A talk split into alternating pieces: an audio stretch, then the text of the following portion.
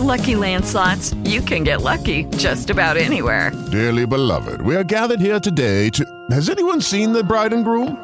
Sorry, sorry, we're here. We were getting lucky in the limo and we lost track of time.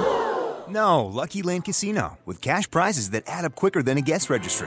In that case, I pronounce you lucky. Play for free at LuckyLandSlots.com. Daily bonuses are waiting. No purchase necessary. Void where prohibited by law. 18 plus. Terms and conditions apply. See website for details.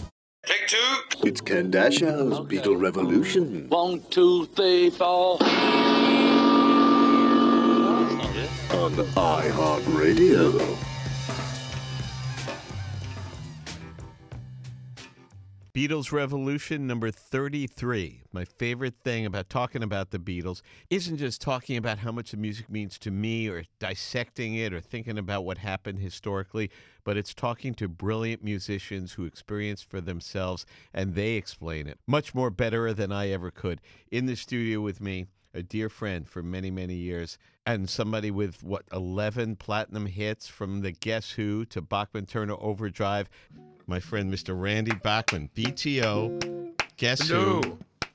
How are you? Nice Good to be you got there. Good to be one of your youngest friends. Yeah. well, we just go back a ways. Yeah. Randy has this I Love Lucy life of us the greatest stories that happen to every song. Other people have said around, no, there's there's a sitcom attached to almost every song that the man has. Still the greatest stories ever. And the reason he's here is he's playing BB King's this Saturday night. Uh, you're going to hear the hits always. Randy always is going to play BTO, and guess who? Yeah. But a new album coming out called By George by Bachman. Because if you've heard him before in Breakfast of the Beatles, you know Randy's one of the biggest Beatle geeks in the world. And what made you decide to do an album of George Harrison songs? Well, when the Beatles came out, it changed everything for every band. You had a front guy in Elvis or Gene Vincent or Eddie Cochran and backup musicians.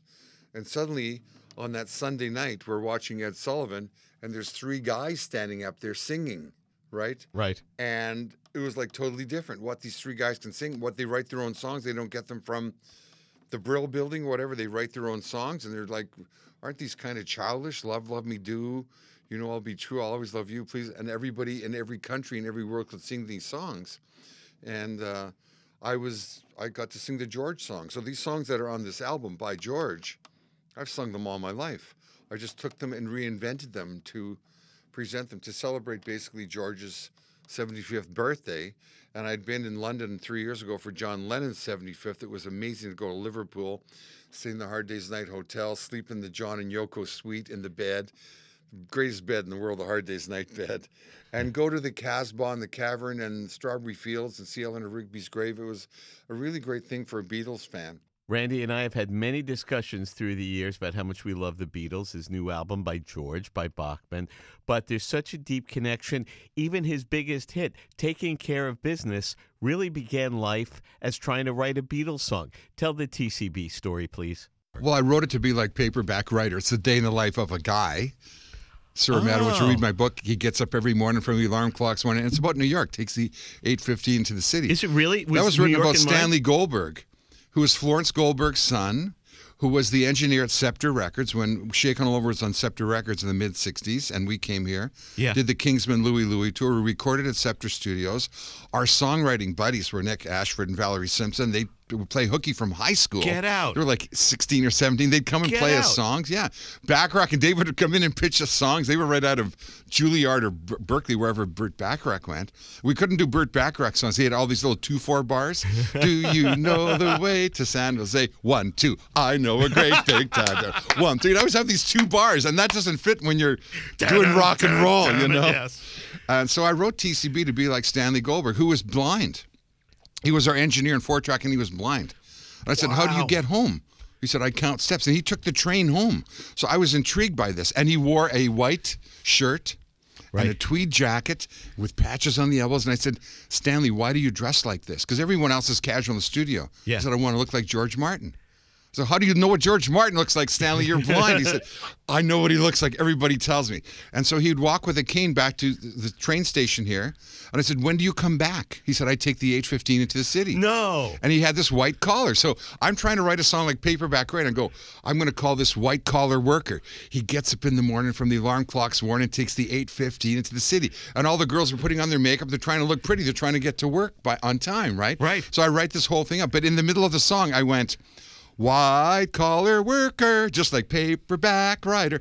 And so I play the song for Burton Cummings and he gags. you know, gag me. He actually said gag me with a drumstick. Oh my God. And from th- that point on, nobody in the band would do that song because the breakdown in the middle was just like Paperback Writer. Right. And so you fast forward about five years. I've left the Guess Who. I'm with BTO. I'm traveling to a gig. A DJ on the radio says, "This is Daryl B on CFUN Radio. We're taking care of business," and he plays "Good Vibrations" or something. And I go, "That's a great title for a song." And I write it down on my songwriting kit, which everyone has in their car, a McDonald's napkin and a smashed crayon. I write down taking care of business. And when I get to the gig that night, Fred Turner says, I can't sing anymore. Like we were doing five fifties a night in a club six nights a Right, week. and That's rock and roll dues. Right. It's the last set Saturday night. He can't sing. He says, You got to sing. I'm not a singer. I did all the high did Brian the Wilson harmonies. parts, the McCartney, I did the harmonies, the McCartney. part. I sang the high part, no time, and all that stuff. With a guy like Burton Cummings or Fred Turner, why do I need to sing, right? Mm-hmm. And so I have to sing this night. And I thought, this is my chance for white collar worker because the band has passed on it three or four times. Right. But I'm going to take out that white collar worker part and put in this new phrase I've just written down, taking care of business. And I can't put all the chords in it because white collar worker had about 12 chords. and uh, so I think I have to think of three chords. So it's either the Louie Louie, you know, the one Right. four five, or it's something else. I think of a one seven four kind of thing, and which is just repetition kind of chords. So right on stage, I turn around to the band, say, "Follow me." I'm playing three three chords: C, B flat, and F, over and over. And over. When I get to the bridge, the hook, sing it with me. And they go, "What?" And I start, dun dun dun, and I sing the song. The crowd goes nuts. Uh, two weeks later, I write out the lyrics, give it to Fred. We're recording in Seattle. He says, "I don't want to sing this song. You sing it and give me a break because I can't scream all night long with this Yeah. dump truck voice, Harley Davidson voice kind of thing. So I sang that in one take. And- yeah, and it speeds up and slows down. You don't know the whole story of this? No, so the song was born live on stage. Live on stage. And when I we'd stop playing it, it uh, the crowd could tell we, we were making this up because there's a certain energy that happens on stage. Like when I wrote American Woman on stage, the riff just got everybody going, and you could see guys groping. And the minute Burton Cummings would yell at American Woman, "Stay away from me," everybody could see that it came from pl- the, just- the angel, yeah. right? The song angel who sent you these things, and they could feel that the song angel was sending me this this seamless transition of love to work at nothing all day. And we've been taking care of business, that, that whole thing. And so the crowd could sense that. So when we would end the song, they would keep it going and they would all sing, taking care of clapping. So when we recorded it, we recorded it the same way That's why that break comes in. why the break is there. And it speeds up and slows down. It was just an album cut, and I didn't care. And as we're listening to the song being, being played back, there's a knock at the door. This is like midnight. And there's a guy standing there. He's got an army fatigues, army hat, big frizzy beard and frizzy hair. And he's standing there with like three pizzas. He says, You order the pizzas. And I said, No, no, no, no. Probably down the hall. And Steve Miller's down the hall recording Fly Like an Eagle. And War is further on down recording Why Can't We Be Friends, that album. So we're all in the studio in Seattle. And it's a smoking hot Where studio. is this, in Seattle? Seattle. Okay. Well, Heart bought it and was then renamed Bad Animals. It's still Okay. their studio. And but it was called Kaye-Smith Studios, owned by Danny Kaye and Lester Smith. Okay. Danny Kaye, the actor. Right. We went there at the opening. He, he, he brought knishes from his mother. Oh. Like he's Jewish guy, right? Here's my mother's Danny and all this kind of stuff. So it was Danny Kaye, who I was a real fan of. So, anyways, this guy then takes the pizzas down the hall. He comes back, he knocks on the door again. And I say, Yes. Pizzas are gone. He says, You know, I'm a piano player. That song sounds like it could really use a piano. And I go, Look, look, it's one in the morning. We've been here since 11, in, you know, in, the- in in the the, morning. previous morning. Yeah. And we're just done this song. It's the last song on the album. And he says, I love the song. And I, so I tell him the story how I wrote. He says, "Eh, I'm a piano player. Will you give me a chance to play on this song? And I go, what? And normally when you get a piano player, you get the piano tuned. Yeah. You put in stereo U87 Neumann mics. You know what I mean? You covered. I opened the lid, threw in a mic, and said, okay, you got one shot. So this guy played the piano on one take. The recording that I hear, that Yes, I play yes, every day on yes, the air, yes. is the pizza delivery But he said to me, he said to me, "What do you want the piano to be like?" I said, "Well, you could try like Little Richard, Elton John, Dr. John, Professor Longhair, Little Richard, you know, that kind of thing. So you notice in taking care of business, the piano changes every verse. Yes. One it's like little shots like Dr. Next it's eighth notes of It's Little 16 Richard. notes like Little Richard. The next one is Elton John, Honky Chateau. And so we finish this. I don't even hear it played back. We're going home, we're asleep. It's now two in the morning. I'm going to play it the next morning, but the next morning the head of our label flies in and he wants to hear the album. He's told me to write more commercial songs because BTO1 had nothing that they could get on Top 40 radio. And he said, I know you can write Top 40 hits. You did it in the Guess Who. So give me a couple of songs. So we play him Let It Ride, and he goes, phenomenal, great. And then I say to the engineer, when you're playing Taking Care of Business, don't play the piano track. We hadn't even heard it back. So we're playing the album, and as it gets to TCB, halfway through the song, the engineer pushes up the control, and in comes the piano.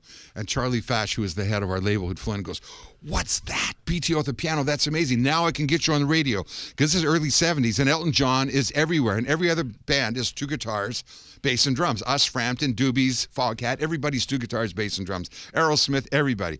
The piano gives us a little bit of top 40 ish kind of sound. And he says, This is phenomenal. Who's playing piano? and I said the same thing you said. I don't know. a, a pizza delivery Um, Are you guy. hungry? Are you hungry? Because I could get him back here. I think if you want. To. I had to get him back. He said, You have to find out who this guy is. We can't release this record. You have to get it unless signed. we know who re- he is. What's his name? Okay, round two. Name something that's not boring. laundry? Ooh, a book club. Computer solitaire, huh? Ah, sorry, we were looking for Chumba Casino. That's right. ChumbaCasino.com has over 100 casino style games. Join today and play for free for your chance to redeem some serious prizes. ChumbaCasino.com. No purchase necessary. Void where prohibited by law. 18 plus terms and conditions apply. See website for details. I said, I have no idea. Where did you get the pizza from? I said, it wasn't my pizza. so we go down the hall to Steve Miller and the guys in War, Jerry Goldstein was producing War, and say, Where did you get pizza from last night? And a magical thing happens, as you know, in a recording studio. When you go home to sleep, somebody comes in and cleans it up. So the next day you come in. There's no you pizza start all over with. Chinese food and takeout and Oh, guys bringing in beer and all this stuff. pizza We don't know where they've got it. So I have to go to the girl at the front desk with yellow pages for Seattle and say, Will you start in Antonio's? I'll start halfway through at Mario's and phone these pizza places and ask if they have a delivery guy. This is life or that, death. that looks like Fidel Castro. He had a an army thing on, army hat, and a big beard, and I didn't know how else to describe him. He's about six foot three or four, a big Fidel Castro looking guy.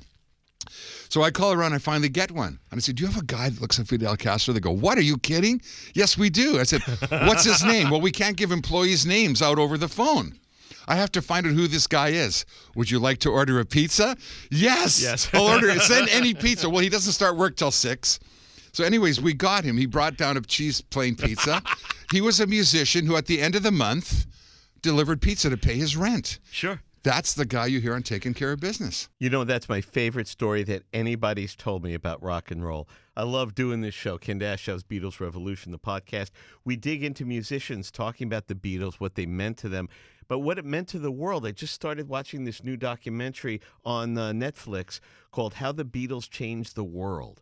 And I started watching it, and it, for Beatle fans, there's a lot we know. But a friend, Anthony DeCurtis, writes for Rolling Stone, had a great point. And he said, you know, until the Beatles, there was always teenage culture, but adults didn't dress like Elvis. You know, you didn't have an adult dressing like Eddie Cochran. The Beatles come 30, 40, 50 year old guys wearing longer hair, bell bottoms, they're wearing Nehru jackets to work, they're wearing love beads. When does an adult follow the teenager? And if you weren't wearing a bell bottom pants by 1968, you might as well be in a nursing home. Right. It suddenly the Beatles were running all of culture, not just teenage culture, and adults were running to catch up, and that's never happened before. But they were smart. They hooked all the adults because they wore business suits and ties. That was Brian. So they went from the black leather jackets yeah. and the Elvis hair to the hair, the blown beetle cut, as we know it, the bowl cut, and wearing like business suits with velvet collars. So uh, uh, earlier I was jamming out, and they were smart on their albums. They put a song that Mother would like, "Till There Was You" or "Taste of Honey," a jazz standard. And for me, I learned to play jazz from some of the Beatles stuff, not only rock and roll and pop.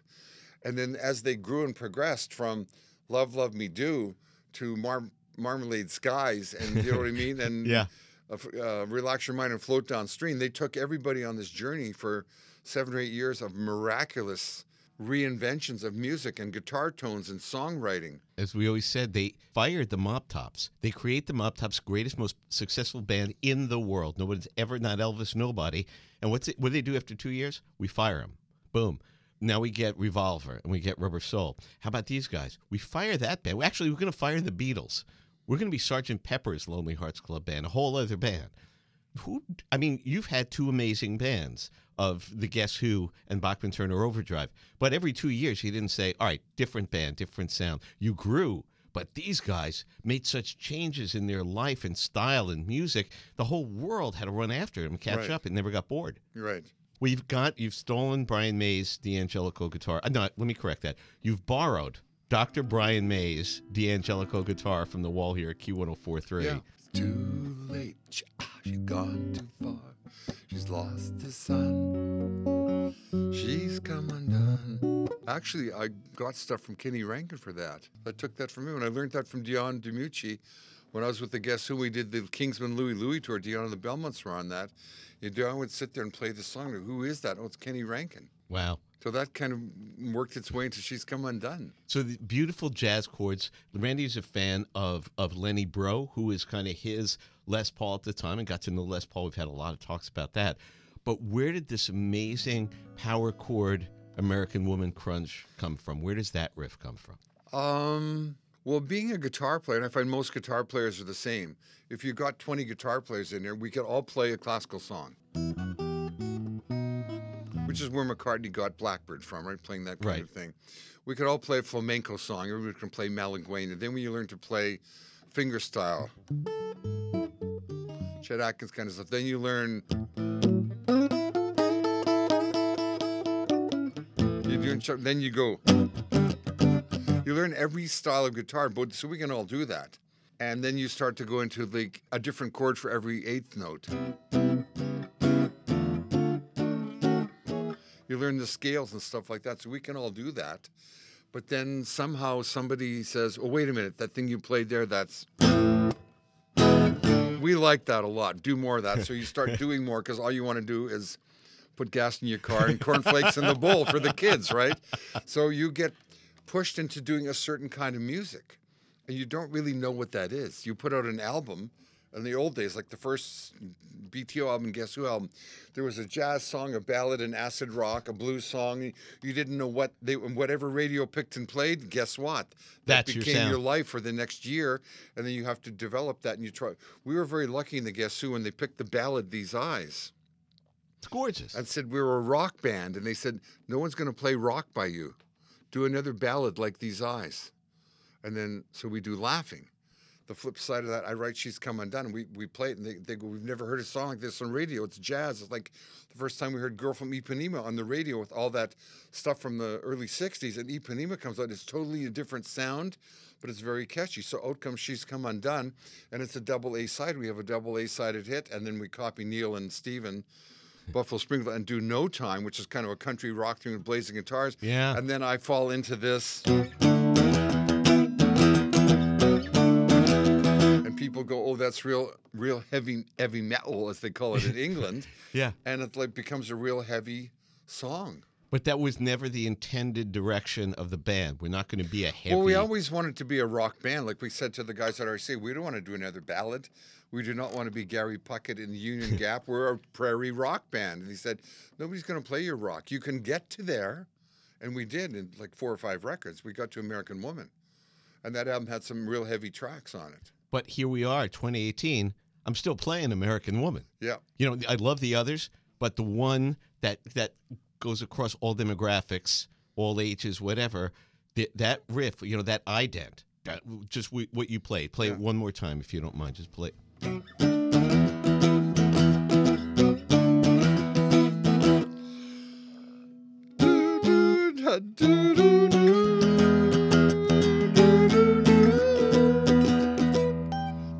Cable Guy when um, Jim Carrey and that other guy come in and they go, Randy Bachman, doo-doo-doo," and Yes. they actually do that thing? Yeah, but it's brilliant. Yeah. It's brilliant. I mean, you still you see the audience when you play it on stage, right? It's still you still feel the pull. The, That "Wow." that line is so crazy for a, a guitar line in a fast song like that. Like it's half time and half time, cut way, way back. But I grew up playing violin. I love viola, so I'm basically playing a violin line. And Wow. let's face it, I stole a lot from I Feel Free and that. The. Yeah. You know, Eric was like my idol back then. Eric was your guy. Yeah, when he was playing Gibson Les Paul and just hit you in the face with a shovel, like with the cream riffs on the guitar. It was just amazing. Randy is here because he's playing BB King's this Saturday night. Don't miss the show. And poor guy, what what I do to my friends, he's going to be up early Saturday, Sunday morning and be part of Breakfast with the Beatles with me and the Disciples of Soul and Mark Rivera. And we're going to jam out. We're going to hear some music from the new album by George, by Randy. He has completely deconstructed these songs and made them his own. And it doesn't sound like George Harrison. It doesn't sound like the Beatles. It sounds like something you've never heard before. And I think that's so cool that Olivia Harrison and Danny Until loved the it. vocal starts, then you can sing along because you know every word. Right, but you don't know it until the Right, vocals come in. right. He's done soft jazz. A a Taxman is just hard driving blues. That is as hard a driving blues Yeah. song as anybody's come up Yeah. with. And a song you wrote on it called Two Mountains. Between Two Mountains. So the thing is that we've always talked about is you know you're you're this you're the singer songwriter player in a band with the two greatest singer songwriter players in the world. Mm-hmm. And we, we always said George Martin's maybe his greatest contribution to the Beatledom, in addition to arranging, was pushing these two guys apart for five minutes to get George a song. Because it's not like one day ever John or Paul walked in and said, I got nothing. Uh, you know, Right. every day. I got 30 songs. When you got 30, let's collaborate and collude. And when we get really bored, hey, Georgie, you got anything? Well, I have a thing called Tax Man. I have a thing called something. Yeah, okay. You know? And so it's hard. I, what I've always said, uh, there's a baseball player, Bob Meusel. Did any, anybody ever hear Bob Meusel? You heard of Stan Musel, but you never heard of Bob Meusel. He was a Yankee. He he was one of the greatest ball players of his era. In a dead ball era, drove in like 60, 70 runs a, a, a year, hit like 30 home runs, hit like 340 for average, and you don't know his name because he's the guy who got up after Babe Ruth and Lou Gehrig. So you just don't know Bob. And that George Harrison was the greatest songwriter, player, singer in any band Right. that wasn't named the Beatles. Right. yeah. You were always pulled to George though, as the I got to do the George songs. Burton Cummings and Chad Allen sang the. Judy was boring. Hello. Then Judy discovered ChumbaCasino.com. It's my little escape. Now Judy's the life of the party. Oh, baby, Mama's bringing home the bacon. Whoa, take it easy, Judy. The Chumba life is for everybody. So go to ChumbaCasino.com and play over 100 casino style games. Join today and play for free for your chance to redeem some serious prizes. chumba ChumbaCasino.com. No purchase necessary. Void where prohibited by law. 18 plus terms and conditions apply. See website for details. Lennon McCartney songs, and then Burton went on to sing, you know, the other Paul McCartney. He sang them both because he has a Burton has a soft Irish tenor. We can do McCartney. And he can also do the Eric Burdon growl, and he would do the Lennon songs, and I got to do the George Harrison songs. So these songs I've been singing like decades, as long as they've been out. I've been singing "Don't Bother Me" and all his other songs. And so when I decided to do a George Harrison tribute album by George by Bachman. Uh, for his 75th birthday, which is this weekend, uh, Sunday, 25th. By the way, for you guitar heads, Mr. Bachman, at your peak of your collection, how many guitars did you own? I've always said if you know how many guitars you have in your collection, you don't have enough. There's always a couple coming on UPS or FedEx that you buy on the road. How many did you have? Well, I sold 385 Gretsches to Fred Gretsch, which which created the Gretsch Museum. then I started to buy German arch tops like Hoyers and Hofners and things like that, and I have about 200 of those. There'll be a book of those coming out because they're very rare.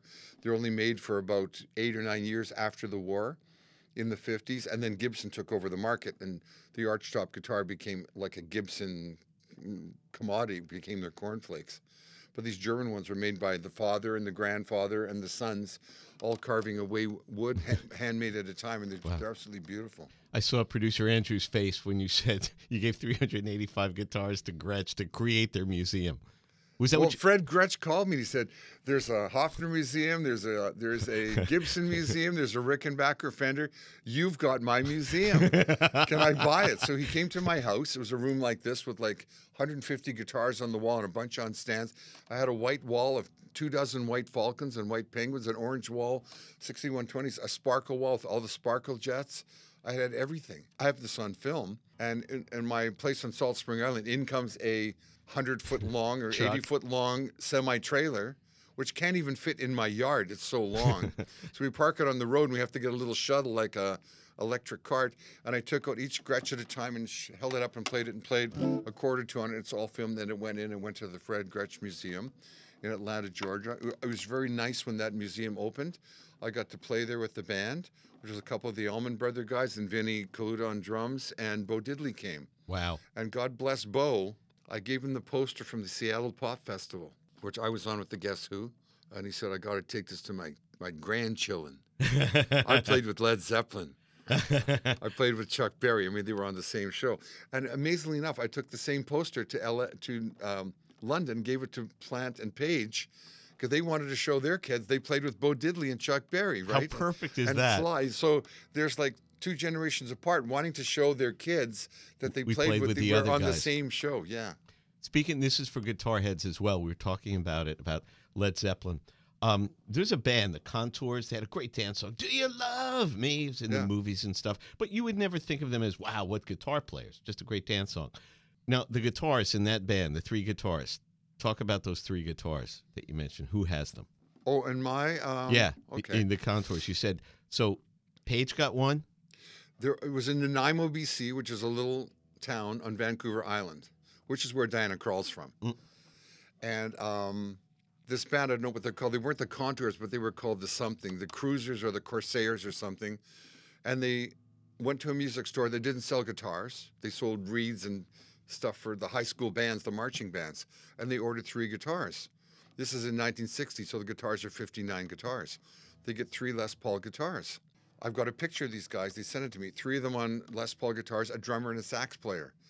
A year and a half later, they break up. They're playing Nanaimo. How far can you go in Nanaimo? One of them with his Les Paul goes to UCLA in LA, pawns it. Joe Walsh buys it, plays it for a while, takes it, sells it to Jimmy Page.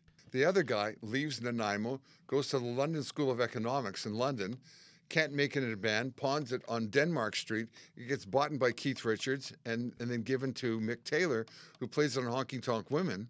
The other one, the guy comes to my gig and hands me his 59 Les Paul with the Bigsby on and trades me that for some money and a uh, Mosrite, Joe Maphis Mosrite guitar, like a Ventures guitar, for like $72 or something like that. and that became the American Woman guitar. And the other one became the Whole Lot of Love Zeppelin guitar. And the other one became The Satisfaction the, the Rolling Stones Woman. Honky Tonk Woman. Yeah. That's so I'm just- trying to pull this together as a story Yeah. and find a, a guy like Andy Babiuk to do the, the serial numbers and show these three guitars now, show what they played on, and show the picture of this band from Nanaimo, BC. That this And the guy still is there. I'm playing there in about a couple of weeks on this tour. He's the manager of the Dairy Queen in Nanaimo.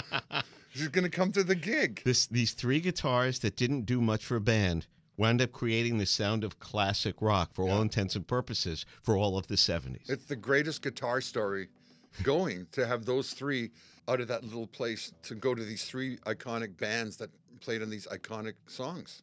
It's remarkable. You know, we talk about when you said the the Rickenbacker, the gear that the Beatles had.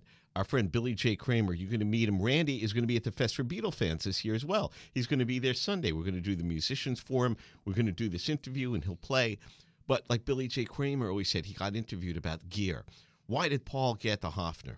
He said, We had one music store, Right. and the cheapest bass was the Hofner.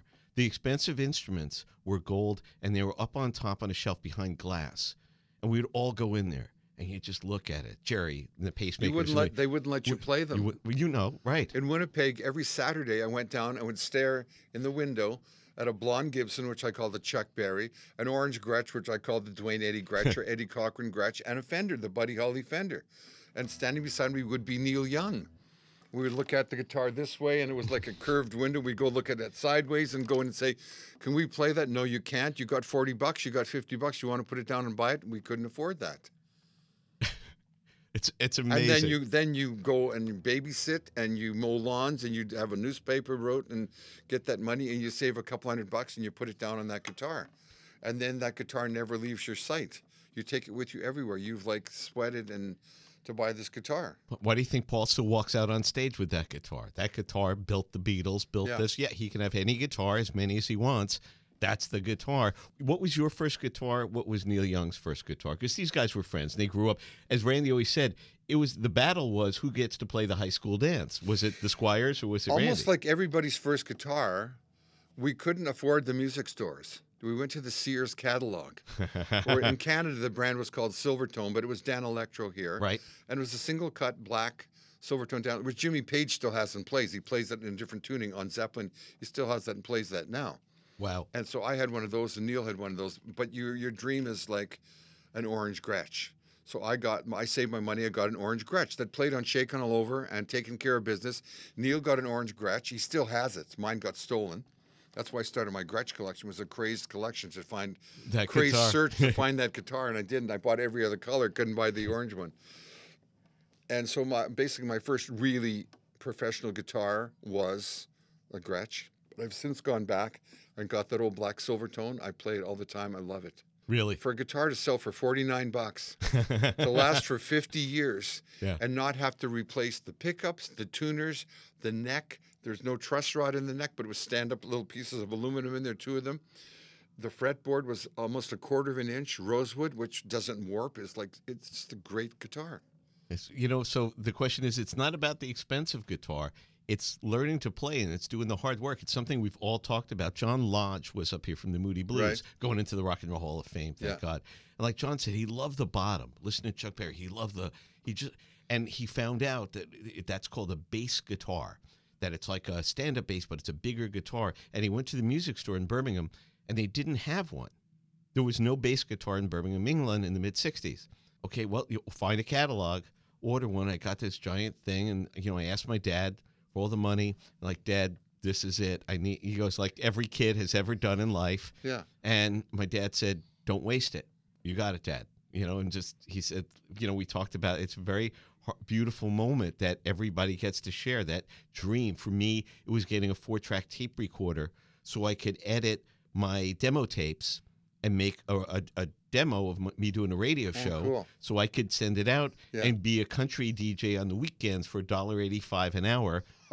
My friends are delivering pizza for $3 an hour thinking I'm an idiot, but Yeah. I'm, I'm 19 and I'm in. I'm working. Yeah. You don't know, like you playing the high school dances, you're Yeah. working. Um, you know, Neil and the Squires, you know, you said you try who gets a bar mitzvah, who gets the a Right. wedding, a dance or something. Yeah. You just wanted to work. Here we go. You fast forward to last year. Randy is inducting Neil into the Canadian Songwriters Hall of Fame. Yeah. And you guys are standing at the pinnacle of the world. I, I did you talk about it? Was there a little bit of history in that moment? Going, Well, I had this? a chance to talk about him growing up and tell stories about him that nobody knew. They, just like my radio show, I talk about meeting Jimmy Page in 1967 in the, with, the, with the New Yardbirds playing at the Cleveland Art Institute, and we shared a dressing room. And I had a Rickenbacker, and he wanted to play it, and I said, only if I can play your Tele. So I played his Led Zeppelin Telecaster, right? And stories like that. And then how later on I played the Seattle Pop Festival with Zeppelin, was their first tour in 69. And how then at the um, Classic Rock Fest in London, the High Voltage Festival several years ago, he's there playing with the Black Crowes. And I'm there sharing a dressing room, but they won't let me near him. and we're in a trailer, and in the trailer is like a rod with a curtain, or plastic curtain sh- keeping us apart. So I go in my side and I go, you know, I'm Randy Bachman, and I remember playing the Cleveland Art Institute with Jimmy Page, and I've got a poster from the Seattle Pop Festival, Led Zeppelin's first tour. Whoosh, the, the shower curtain gets zipped open. It's Jimmy Page. Hi, mate. Good to see you. And I'll send you this poster. So I sent him the poster of that. And same with Robert Plant. I did a thing for him at BBC at the Roundhouse. And I said, I've got the Seattle Pop Festival poster. So I sent it to each of those guys. Like I said, they were thrilled to see, to show. They played with Bo Diddley and Chuck Berry and Ike and Tina Turner, and everybody was on there. The Byrds and the 10 years after it was a mixture of the San Franciscan kind of things. Right. A couple of bands from New York and a lot of British bands. It's, it's amazing what came out of the sound. It's actually, if you don't mind, and we love Neil Young. We play Neil Young all the time. But do you mind telling the story about the first time You heard uh, Mr. Young's new band Oh. and the record and, and the voices singing? Okay, we leave Winnipeg in, in '65, and we go and do the Shakin' All Over tour. Right. Right, with the Kingsmen and, and then Dion and the Belmonts and all that in the buses. And the last guy to say goodbye to me is Neil Young. And then when we're coming back, it's on the radio. The first guy to meet me is Neil Young. What's it like? What's it like out there? I said, You got to get out of Winnipeg. Like the world is out there waiting for us, right?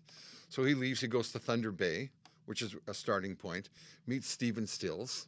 They split up. They see each other again in LA. They start Buffalo Springfield. Neil comes back to Winnipeg, radio station like this. And he says to me, I got a white acetate to play you.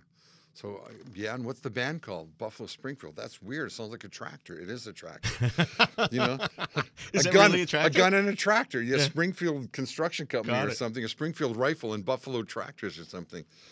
And I said, okay, what's the album? He said, we got three lead singers, three lead guitar players. So he plays me this thing, and it's Stephen Stills. Do I have to come right out and say it? Tell you that you look so fine. Then he plays me the next song, and it's this beautiful high voice, and it's Richie Furay. And then he plays me the song, Out of My Mind, and I just can't take it anymore. Not happy to find. And I go, What is that? And he goes, It's me. And I go, What?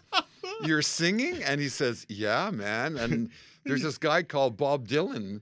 Have you heard of him? And it doesn't matter if you can hit the notes, but if you write really good lyrics and enunciate them, people listen to what you're saying rather than what you're singing. And that's been my template for singing for years. It's the Leonard Cohen school. You know what I mean? It's the Bob Dylan school. You you, you write really great lyrics, and you you know you don't have a great voice, but you you are the vehicle of your songs. That voice becomes the the, the vehicle, and people love your voice. Yeah. They love Willie Nelson's voice. There's not, nobody like him. There's nobody that, like Neil Young. There's nobody like Dylan. There's nobody like Leonard Cohen. You're These guys right. would never win if they went on The Voice. None of our artists would ever win. Exactly. You wouldn't have won. No, Johnny Cash wouldn't win on The Voice. You know what I mean? You've got to have this instant thing that you turn on and you become Bruno Mars or Katy Perry in an instant, and you're some kid from Podunk, Iowa, or you know Armpits, Canada, or something. You know, and you've got this is your moment to shine. So I, I admire those people on The Voice. They can really sing. They've got the voices. But my whole thing was, what are they singing? You know, the famous story that Well, they're singing hits. Right, but so the Beatles have the biggest hits in the world. They have one through five. Dylan meets them here in New York and says, "Now you got the world's attention. Now you got to say something." Mm. Boom! You want to talk about a, a musical nuclear bomb going off, and you know, of course, Lennon's being the one. He's right, you know. You say you want a revolution. Boom! Now we're in. Yes. Now we're quoting the Tibetan Book of the Right. Dead. Now there's no ch- we nobody even knows what we're doing anymore. Like Geoff Emerick was up here a while back, and he, Randy knows Geoff and Giles Martin, and he said, "I'm this kid, you know, I'm 19. I've got fresh tape. I've got a fresh grease pencil, good razor blades. I got a marker for the boxes. We're going to start recording a Beatles album." And John Lennon walks in first, and goes, "Geoff, we're going to make an album that's never been made before, with sounds that have never been recorded before." He goes, and I'm too young and stupid to realize what he's saying. And I just go, okay. I'm too young to even know what the man's telling me. Hey, put a mic down here. Hey, let's hide it. Hey, screw around with the tape. Hey, play this backwards. Goes, didn't matter to me. If anybody, if any of the adults had seen us doing it, they would have fired me. Yeah. You know, and look what you get. It changes the world. Here we are 50 years later, it changes the world. You built songs because to me you work so hard. And I know sometimes it comes off like grandpa. And we are talking about Bruno Mars is a great entertainer. He's brilliant. He dances, he sings. Phenomenal. It's a great show. But like with all the the you know splashback on the Grammys, to me it's not racism or ageism, it's popism. The Wall, Exile on Main Street never got a Grammy. Three Dog Night would get the Grammy. Anne Murray gets a Grammy. I haven't been able to get a ticket to the Grammys in 30 years to get in and sit in the audience and adore everybody else. It'll never happen. No. Meanwhile, I'm at BMI with this gentleman, honored to be helping him to host him getting what was it? It was like 11 platinum million selling records some sort of in the history of like songwriting, but he's not welcome to the Grammy. So I mean, think about that. And it's not even putting anything down, but think about the dichotomy between great songwriting and music that lasts. And here we are, Q1043, which bless its head, a whole new generation of people have found this music. You've seen, I'm sure you see it at the shows. Yeah. Younger crowds than you've had in years and years. I see the dad, the son, and the son. Right. Like a teenager, a guy in his 30s, and a guy in his 60s, all grooving out to the songs. I'm sure it's the same at Beatles and Springsteen, everybody, Billy Joel, the same thing. Last it's the songs that last. It's the songs. It's the songs. Last time Paul was playing, this little 15 year old girl comes running up to me. You Ken Dashow Breakfast with the Beatles. Oh, oh my God, I can't believe it. You turned me on to this. I listened to this. And I said to her, email me tomorrow and tell me what you thought. And she starts to cry and says, He hasn't even come on stage yet. And this is the greatest night of my life. Wow. And I thought, yeah, I got it. Isn't that something? Yeah. You know, not about name dropping. We've known people. We've done this a long time. But I said to Paul, seriously, are you ever tired about talking about the Beatles? Should I not mention it? And he said, No, I, I love talking about the Beatles. I created the Beatles. We love the Beatles. He says, There's only one stupid question. The Chris Farley sketch and everything. There's only one stupid question. And it's usually asked in London. And that is, You don't need the money. Why do you still do it? and that is the stupidest question Right. you could ever ask somebody who is brilliant at it, loves doing it. The audience loves coming to see him. Billy Joel is playing tonight. He sold over a million tickets playing once a month at Madison Square Garden for four years. Why do you think he does it? He does not need the money. No. He loves it. We love it. Randy loves playing. When Why you am I here? Yeah. Who's paying me? Nobody. Nobody. I love being here. I'm happy to be here with you. Plugging a new album like I'm 16 years old and I've cut my first album, right? And it's the magic of it. And the one thing we've talked about with Randy a lot is he's the most caring, considerate person who cares about the audience in the show. And I hope I'm not embarrassing you, but as he always said, I know you've spent money on dinner, on parking, maybe a babysitter. You had to buy the tickets. It's a lot of effort to get there. I know you spent a few hundred bucks to come see me. I'm going to give you the best show I've got. I'm going to play Taking Care of Business. I'm going to play American Woman. You're going to hear your favorite songs because I know what you went through to get there. And if everybody had that mindset of thing, just being, you don't have to be obsequious and, all right, mate, you know, having a good time. But you bring in your heart, bring in the best. That's what Paul does every night. That's what the Who does. That's what every great band we love does every night on every level of success. The Scorpions, loud, crazy German rock. Every show they play, it's like the last show they'll ever do. And I always respect that because they give what they everything they have that night. Lynyrd Skynyrd, Rickey Medlocke said, you know, I, I want that guy who's seen us for 40 years, I want him to leave and go, damn, you know, they, they play in Freebird better now than they did when I was in college. He goes, that's what I want to take away, not, oh, Christ, here it comes again. And that's Randy Bachman. You will see him Saturday I, night. I just learned to like Free Bird. Because we toured with Lynyrd Skynyrd, they'd get on stage and this thing would go on for like 11 minutes. And I'd go, enough already, enough of diddle, diddle, diddle.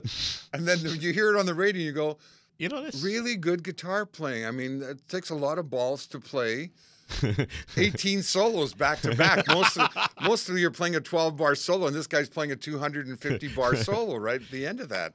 And you got to admire that. And the crowds, of course, love it. The new album by George, By Bachman. by Bachman. It's out this spring. I think it's out in the UK first, and we get it. No, it's uh, out. It's out in Canada uh, on the second, and here it's about a week later. Okay, so uh, March or May? March. yeah. March. So March, like Ma- March the second in Canada. You can get your download from Canada. Okay. On what's it called, Spotify or Right. Amazon. You can go to the website right now, get a free download of "While My Guitar Gently Weeps," or um, if you buy the album. And uh, here comes the sun. Hey, take us out. Give us a little, a little music. Here Either Beatles or but whatever you like. Yeah, why not? Randy Bachman live. Little darling, it's been a long, cold, lonely winter. Little darling, it seems like years since it's been here. Da-da-da-da-da. Da-da-da-da-da.